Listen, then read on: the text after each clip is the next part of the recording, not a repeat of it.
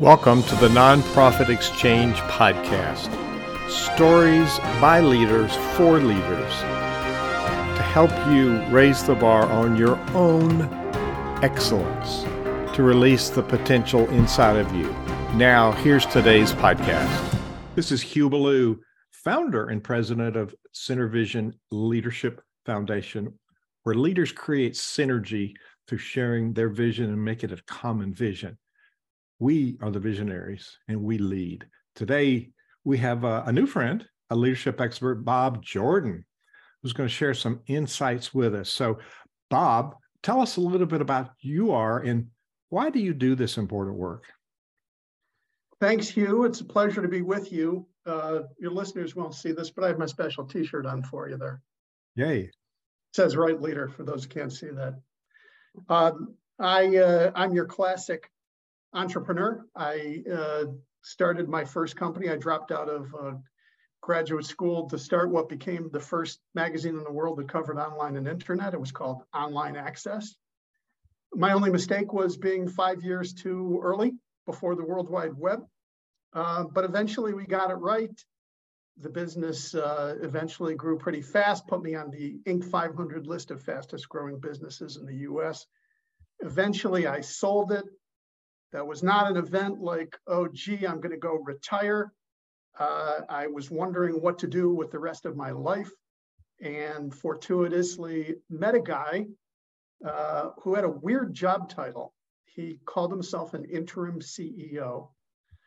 And uh, then he handed me his business card. And his business card said CEO of Yahoo. In the online world, we knew what that meant. There was a thing, you know, the internet bubble in the late 90s, and companies like Yahoo were going public in record time with no revenues. Not no earnings, no revenue. So that was quite impressive. I, I came home from one conversation with a guy I didn't know all that well and decided to change or set the course of my entire career based on him. I, I bought two domain names that no one owned. One was interimceo.com, the other one was interimcfo.com, hung out a shingle and started doing gigs with early stage tech companies, the same as my mentor. So I did that for a number of years. Uh, uh, had a number of early stage companies that didn't do well. Luckily, had a couple that really hit it and and had IPOs, went public, and uh, helped another uh, group of companies have really good sales to strategic buyers. So that was that. Then social networks came around LinkedIn, Facebook, MySpace. And I wondered how many people were like me doing this really weird kind of, of you know, interim or fractional or contract based leadership role. And so we launched what became Interim Execs. And that is the company that I help run today. It's a global kind of matching service between organizations, for profits, and nonprofits that need leadership and remarkable executives who've chosen as a career to be project based. Amazing. I can tell when you speak of it that you have a lot of energy and passion around it. So you got the t-shirt on and people who are listening, some people are watching us on video, some people are listening on a podcast, but there's a book cover behind you. I bet you got a copy of the book too. Tell us about Right Leader, uh, Right Time. Is that what it says? right leader, right time. So, so you know, here we are. Uh, my business partner Olivia Wagner and I, and over a course of many years, about seven thousand executives knock on our proverbial door. Uh, Hugh, if that was if if that was a line outside your door, that's about four miles long. It's a lot of people. And so we developed ranking and scoring and screening to figure out how to have a business. But there were these discoveries along the way one of them was the vast majority of executives who were showing up, this is from 50 different countries, and uh, the vast majority were experiencing careers and leadership journeys that you would describe as okay, but not remarkable. The flip side was if you just looked at the top one, two, three percent of leaders who were showing up, these were remarkable leaders. And they seemed to fit into one of four leadership styles. We started calling it style. And we felt compelled that we had to write about that, both the cautionary side as a warning, really, for leaders who are younger, uh, younger and earlier in career, as well as for folks who are more advanced in terms of what they could do to be even better. You know, I used to know a whole lot more about it when I was 20. I knew everything. But now in my 70s, there's a whole lot I don't know. So you talk about leadership style. So define what you mean by leadership style and then talk about some of your methodologies, the fixer, artist, builder, strategist. So I will, but first I have a, a, a new crazy idea I've adopted. Um, because a few days ago I was I was reading in a magazine, there was an interview with Dwayne Johnson, The Rock. He's a phenomenally successful actor and, and person in business. And he had just turned 50. And he told the interviewer, he said, he said, I call it levels. He said, I'm at my fifth level. And I thought, well, this is great. Then what I'm going to say about myself is I'm a sixth level Jedi. So you, I'm calling you seventh level Jedi. That's what you are. That's really what age is. It's just you've got this vast capability. I'm glad I showed up today. That's really good. I don't think Star Wars is going to get after me for any copyright infringement there, but we're putting it out to the world, right? Love it, love it, love it. So leadership styles. So so we gave four labels to what we were seeing among exceptional leaders, which we call fixer, artist, builder, and strategist. FABS. And FABS in the book, right leader, right time, is you know the shorthand way of talking about FABS leadership styles we also, pretty much by the time uh, you're publishing our, our talk, this podcast, um, a FABS leadership assessment is coming out. It's a uh, free three minute tool, and we'd welcome anybody um, can take it and hopefully get some more insights on their own style. Great, great. So why is why is that important to understand a style? So let me give you a little parallel here something that we were thinking about a lot. You know, you and I are getting to know each other, Hugh, and let's say you tell me you got a pain in your foot. Well, if I know a great podiatrist in your town, I'm going to give it to you. But I guarantee you, I'm not going to make a recommendation of a cardiologist or a neurosurgeon or OBGYN. I'm not going there. Well, in medicine, we, accept, we, we expect and we accept with over 100 specializations that we're all better off. Longevity is better, relief from pain. It's just all of all of what is we consider modern civilization, it's better because of medical specialization. We don't really do the same thing when it comes to leadership of organizations. We kind of do the opposite. If someone has done one thing well, and especially if they've amassed any money, we just start thinking, oh, they could do everything great. And it simply is not the case. The number one mistake most executives make is trying to be all things to all people. It never has worked, it doesn't work. And yet, even if you were to bring this up to these folks who are who are meandering too much, they would deny it. Wow. Wow. That is crystal clear on a specific problem. I've been doing this for 34 plus years. I worked in mega churches like it was a corporate job with the major major budget, major leaders. Uh, but I worked external to nonprofits, to mid cap corporations, and to um, churches and synagogues. You know, some of the issues are the same no matter where you're leading. And you just nailed one of the major ones. And I would there's a, there's an umbrella that I'm going to see what you think about. Umbrella is blind spots you know we we don't see them because they're blind spots and it takes somebody like you or me to help a leader realize no that's not your skill so that's not your job right yes, exactly exactly and and so so the organization the, the the leadership and the management of organization i guess in some ways is is like the, the last bastion of of where you can get away with this and if you start thinking about it there are other examples for example uh, in law.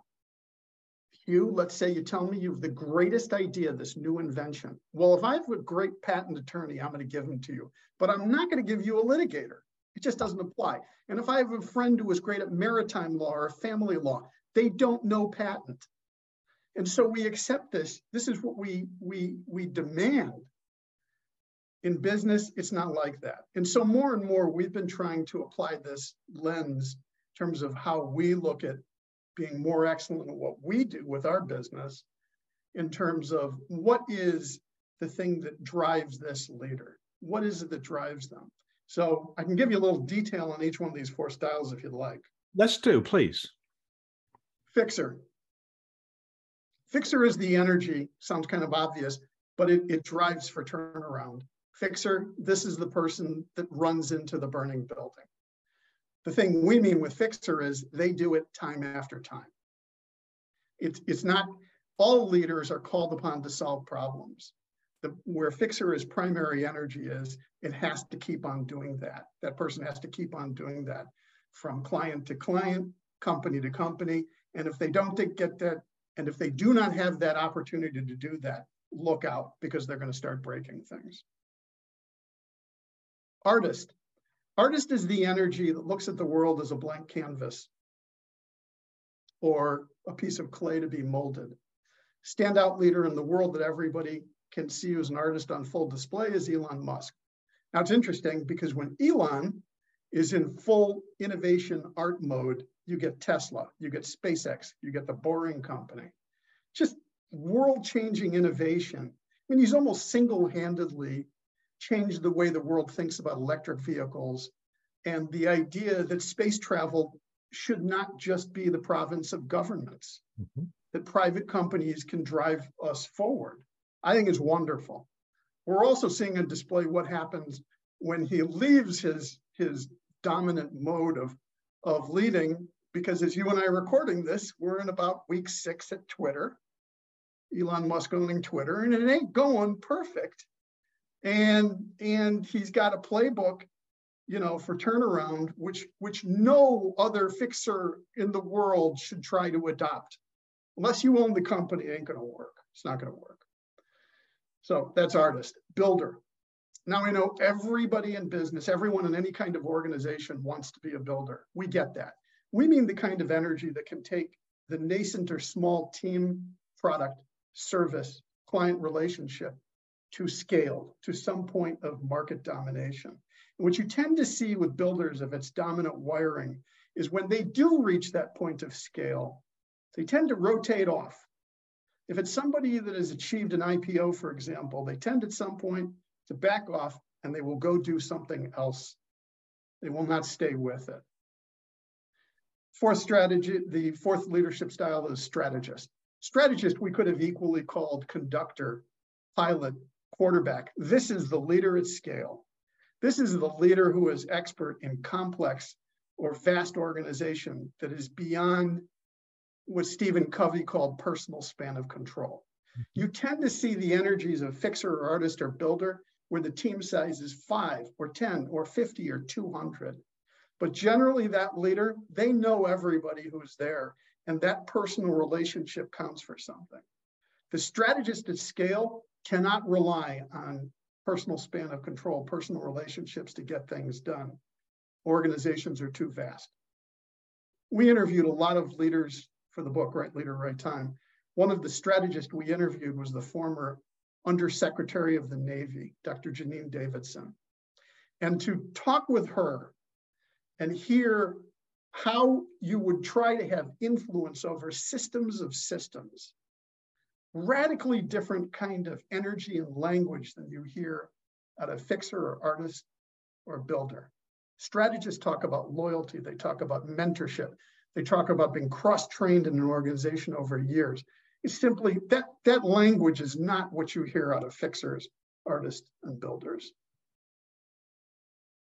So how is how important is it to understand who we are as a leader, which basically that is what is our style and who we are. And it's really getting to the authenticity of who you are, not pretending to be something else. How let's let's connect that with your success. There's a direct financial implication of your success or failure by being who you are and being true to that and being good at that. Well, you hit on the the key word uh, authenticity. And, and I know it can be overused, but um, we use a phrase in the book, highest and best use. And what we see is that exceptional leaders tend to reject more of what is not for their highest and best use. It's very easy to say that. It's incredibly hard to do.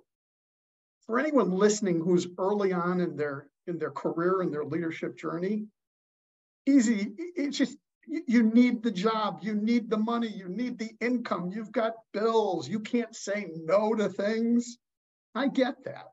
But what tends to happen in the successful career and for a leader who's who becomes more and more successful is that over time, there is more and more of a progression which doubles down within the things at which they are great and tends to reject more of everything else.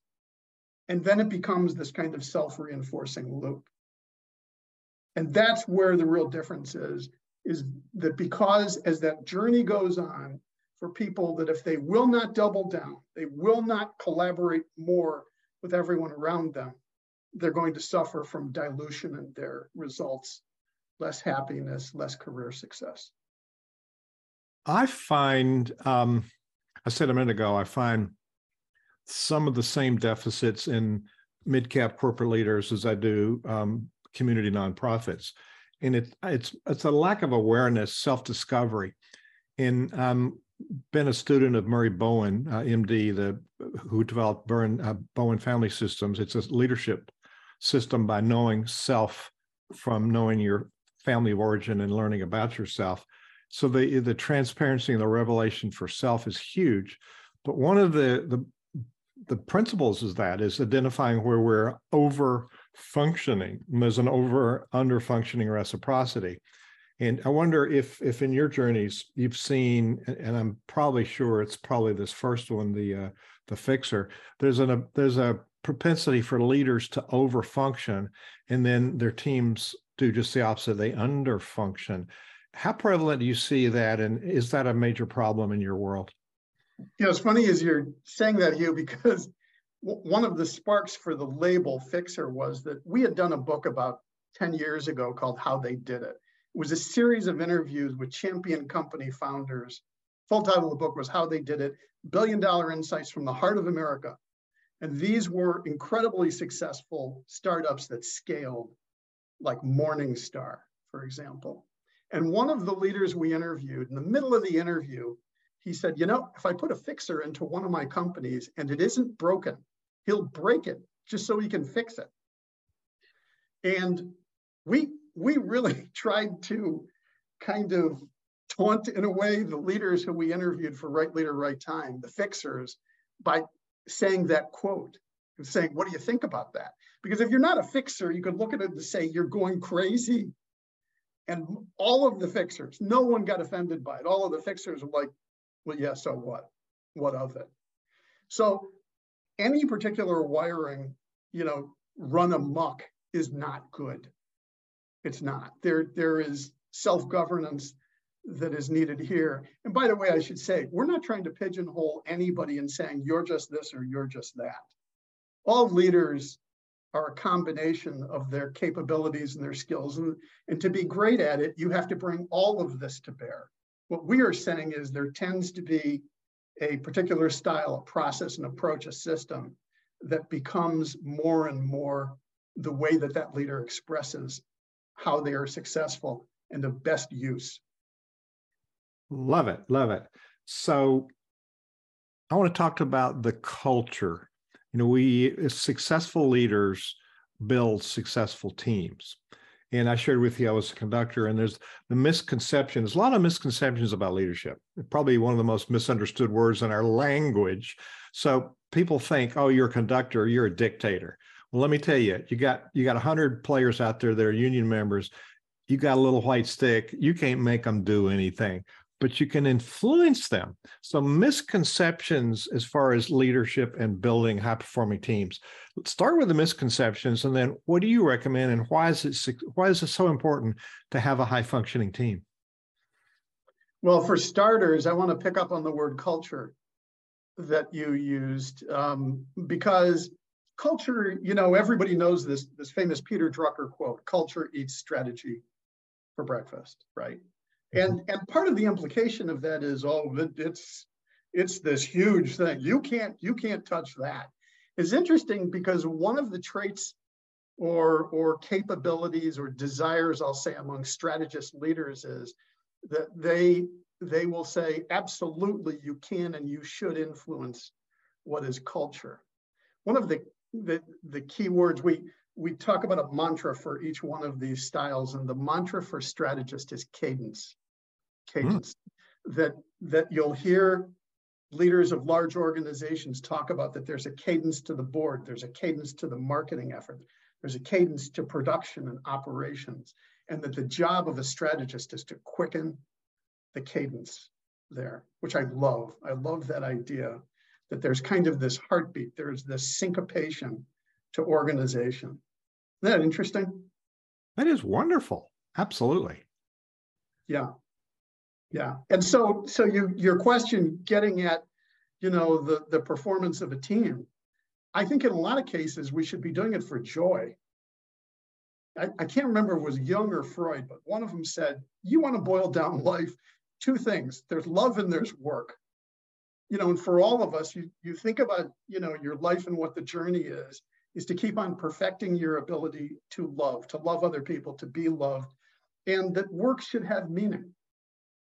And so I think the more that we come to embrace and understand ourselves, the better, the more value we become when we are on teams to organizations that we're with. And the more that I can be in a conversation with you, if we are on a team together and understand how you are wired, the things you love and the things you hate, man, I'm going to try to throw the stuff that you're better than me at all day long. I mean, it would just be vindictive to try to throw stuff at you at which you are not great if I want the team to advance. And that's what we've got to be aiming for. This is saying for conductors. By the way, conductor jokes and lawyer jokes are sometimes interchangeable. There's a saying about con- conductors that if the orchestra respects the conductor, they play as the conductor intends. If not, they play just as you conduct, which is might not be exactly where it is. So um, there's there's a model in the military. If you're not respected, you could get shot in the back in combat. And there's corporate leaders that get shot in the back every day, don't even know it. So this relationship piece and in spending time and building relationship, where does that fit into your model? Well, I, I love your examples. I, I wish we would have had this conversation before I finished writing the book because we what we see among teams now is is that the old style of the manager who is just kind of going around and talking to people like, hey, how are you doing today? That's that's kind of gone in a lot of businesses now. The, the, the leader has to be accretive. The leader has to truly be additive, prove their weight with the team. One of the psychologists we interviewed in the book, we, we talked to a lot of organizational psychologists to ask, are we crazy? What do you think of this model of these four styles? And, and um, luckily we got good feedback and it was positive. And one of the psychologists, he said, you know, you have to be spiky, even if you're the leader. So what do you mean by spiky? And he said, well, if you looked at a chart or a graph and it showed all of the abilities that people bring to work and the capabilities on a team and, you know, all of these skills and everything, he said, you just have to be spiky at a couple things. You have to rise above in that chart in terms of where you are exceptional. But you can't have these spikes across the board. No one can. Again, it's the, all things to all people. He said, so on the team, if you're spiking in a certain way and I'm spiking in a certain way, which is going to be different, well, that's just great because we're going to be complementary. And it means our ability to collaborate just went way up. Not to be confused with the spike that the cowboy wears in the rodeo and the bucking bronco. New spike different kind of Spike. that's brilliant that is really yeah, yeah there's a there's a boring business kind of word we used in the book which was accretive and it is that, that on teams everyone has to be accretive to the team there has to be unique contribution and it includes the person who is nominally the leader or the manager of it you just can't get away hiding anymore there are too many transparent there's too much system and software looking at all of us and too much transparency to get away with what we'd call hiding. Yes. And I learned from one of my conductor teachers of conducting that until I could be vulnerable on the podium, I couldn't make great great music. And that turned out to be very true.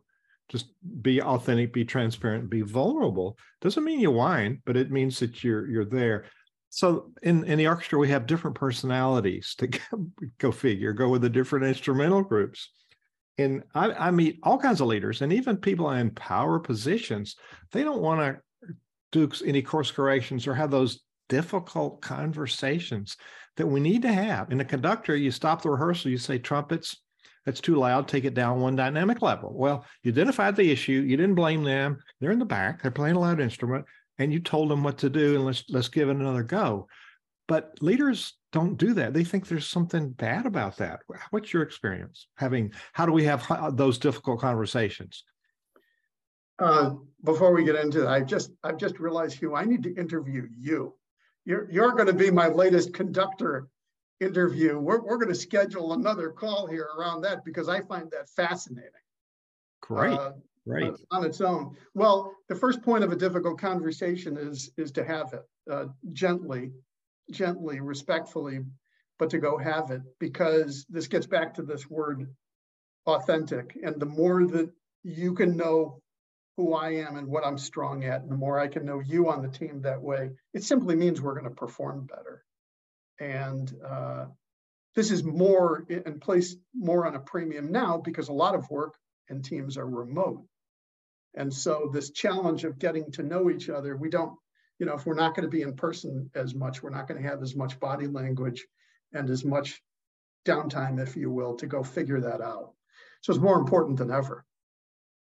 Organizations have external dynamics and internal dynamics. And we all too often focus on the external, how we market, what our branding is, et cetera, market. So um, we have some instability, we have some conflict, we have some issues inside a company, how will that impact our profit and our profitability and our performance? Well, it's going to directly affect it. And I find it interesting that even, you know, you look at the greatest technology companies in the world where you would think, oh, it's just about, it's around software and hardware. It's not really the human being so much. It's that they've scaled these businesses. They don't need somebody at a counter to keep running. And even those businesses will say they completely depend on people. You know, that that it is just as important as ever that those teams have to be high performing. We all see this, by the way, in, in when we look at any kind of sports that we're interested in. We're recording now, the World Cup is going on. The team that wins is the better coordinated team because it's not just always about one player. I'll date myself here, but I'm in Chicago. And uh, when I was much younger, I had the good fortune to be able to watch Michael Jordan play. And Michael, yes, it was beautiful to watch him, but I got the impression at various points that if the Chicago Bulls were all blindfolded, they could still play a pretty good game because there was this sense among the team that was so in sync with each other that it was beautiful to watch. And that is the exact same thing in any organization that you are in is that if you can help, if you can be part of something that is firing on that many cylinders, man, you are going to have incredible results and you're also going to have a great time doing it. That, yes, that's an extended model of the the seven NASCAR guys that jump over the wall and in 13 seconds they've changed tires, filled the gas, clean the window and back. In 13.1 seconds, the driver would lose a spot on the track, but everybody is so fine tuned. And you know what? They rehearse they rehearse. I know one of one of an entrepreneur who sold his company. He wanted to do that for a year. You put on the fire suit, and he showed us how he would practice. You know, because you've got this gas nozzle, and it is it is going to be sending fuel so fast, and you could not miss. You just you had to nail this action so perfectly. Yes, yes, yes. And there's a lot of energy around that. So people can find you on your website and um, it is interim, I N T E R I M E X E C S, interimexecs.com. So when people go to interimexecs.com, and it's if you listen to the podcast, that'll be on your narrative on your podcast, or if you go to our page at the nonprofitexchange.org, you'll be able to find this episode and all this information. So, what will people find when they go to your website? I'm showing it for people that are on video, but the people that are listening need to know as well? Oh, the most glorious sight they've ever seen. Uh, you know, we're we are, a, a, I hope, a fount of information on our particular specialty, which is all around this new career calling, this new expertise and interim, whatever you call it, whether you call it interim or contract or fractional leadership. And so organizations from around uh, from around the world show up when they have particular leadership needs. And we hope to be the best matchmaker around the world in that. There's a number of sections here, so I encourage people to go. Uh, here's a case study. Um, you can find it. Lots of articles. Yeah, hundreds and hundreds of pages of articles and and uh, information for folks who are interested. A lot of really good stuff. And don't look at the top for a contact tab. It's right there. Contact is right in the middle.